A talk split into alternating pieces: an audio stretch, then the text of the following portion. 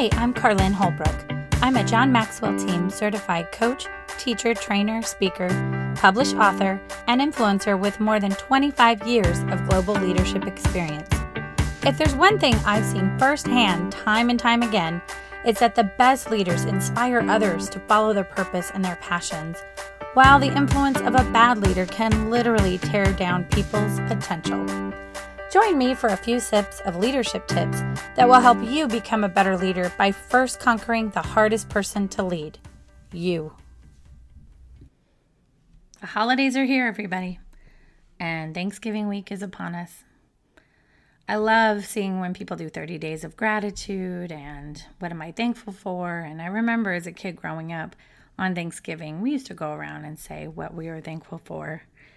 And I've been trying to keep that practice going, but not just at Thanksgiving, but a daily practice of gratitude and just remembering how truly blessed we are.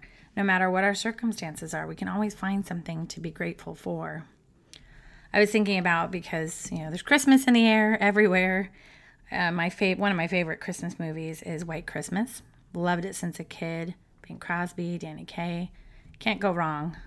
And one of my favorite songs in the movie is Count Your Blessings that Bing Crosby and Rosemary Clooney sing. And when they're around the fire in the inn and it's all quiet. And I just, I love the message too. When you're worried and you can't sleep, just count your blessings instead of sheep, and you'll fall asleep counting your blessings.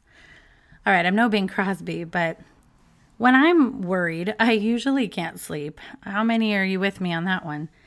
And so at night, I, I try to just lay in bed. And when all those crazy thoughts start running through my mind about the day and, oh my gosh, that happened, and oh, tomorrow, and start thinking about all the things I have to do, or, or stress of the world, everything that's happening to us in 2020 starts getting to us.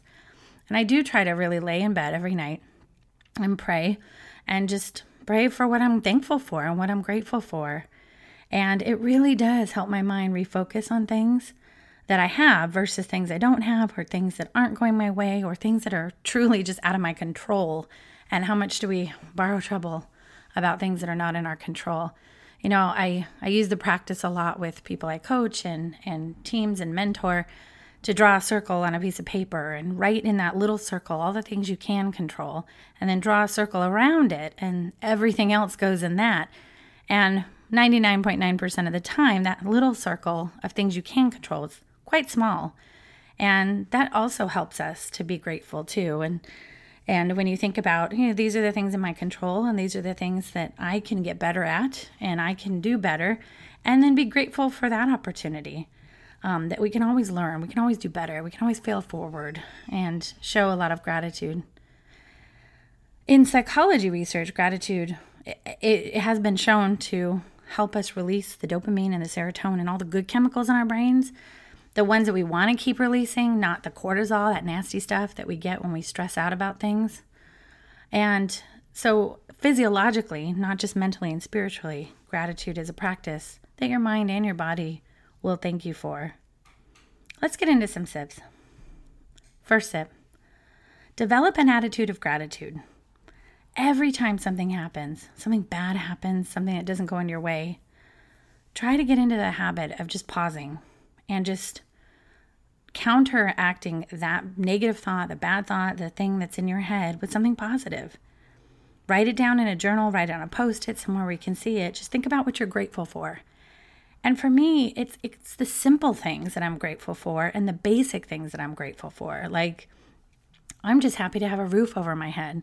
I'm grateful for food on the table. I'm grateful for the people in my life and grateful for my kitty cats in my life, which I think you just heard.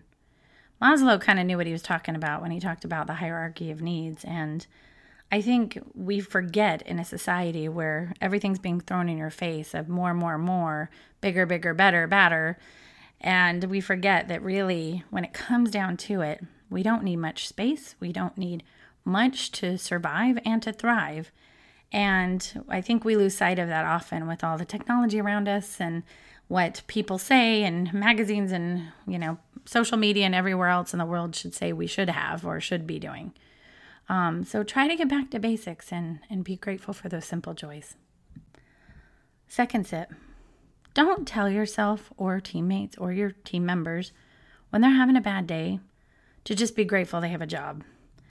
Of course, it's good to be appreciative that you're earning a paycheck and that helps to provide for the basics and things in your life that you need, such as food in your home. But if you're only working because you should be grateful to have a job, then you're not going to be working for the right reasons. It'll become easier and easier to be complacent in your job, even when you hate it, or choose safety of what you know versus following your heart and dreams. And even more importantly, I think it also causes you to then accept treatment at work that you shouldn't, treatment by others in the name of, but I'm just grateful to be here. So I'll do anything. I'll spend 15 hours a day working. I'll do whatever it takes, which actually isn't healthy for you mentally or physically. And then you'll lose important boundaries that would otherwise keep you balanced and keep you healthy. And the third tip ditch the if only mentality. I read a book recently called Be Anxious for Nothing by Max Lucado, and he illustrated the if only mentality so perfectly, so I could visualize it really well. I pictured as he was describing it, you're standing on a shore and you're looking across the lake, and the lake is the if only lake. And everything in that lake represented if only I could do X, if only I knew this about my job, if only I was here or there, or this title, this promotion, or this is where my life was, or this is what was happening then I would be happy. Then I would be okay. And the truth of the matter is, that's not true at all. I am concerned that everyone keeps saying, oh, if only it's 2021. Once we get rid of 2020, everything's going to be fine. And the reality is, it's not true. And that's not just because the remnants of COVID are going to extend into another year it's not because you know election and all that stuff it's just it's life and yes a pandemic was something unique and different that most of us had never experienced before but there's always going to be something in our life there's always going to be an obstacle there's always going to be you know something that comes in and, and causes us to have to pivot or change or or adjust or do something different and be resilient and and build and show our fortitude and strength through things and so if only is what keeps us from being grateful for where we are in the here and the now. We're not promised tomorrow. We're not even promised six hours from now. The only thing we have is right here, right in this moment, this today.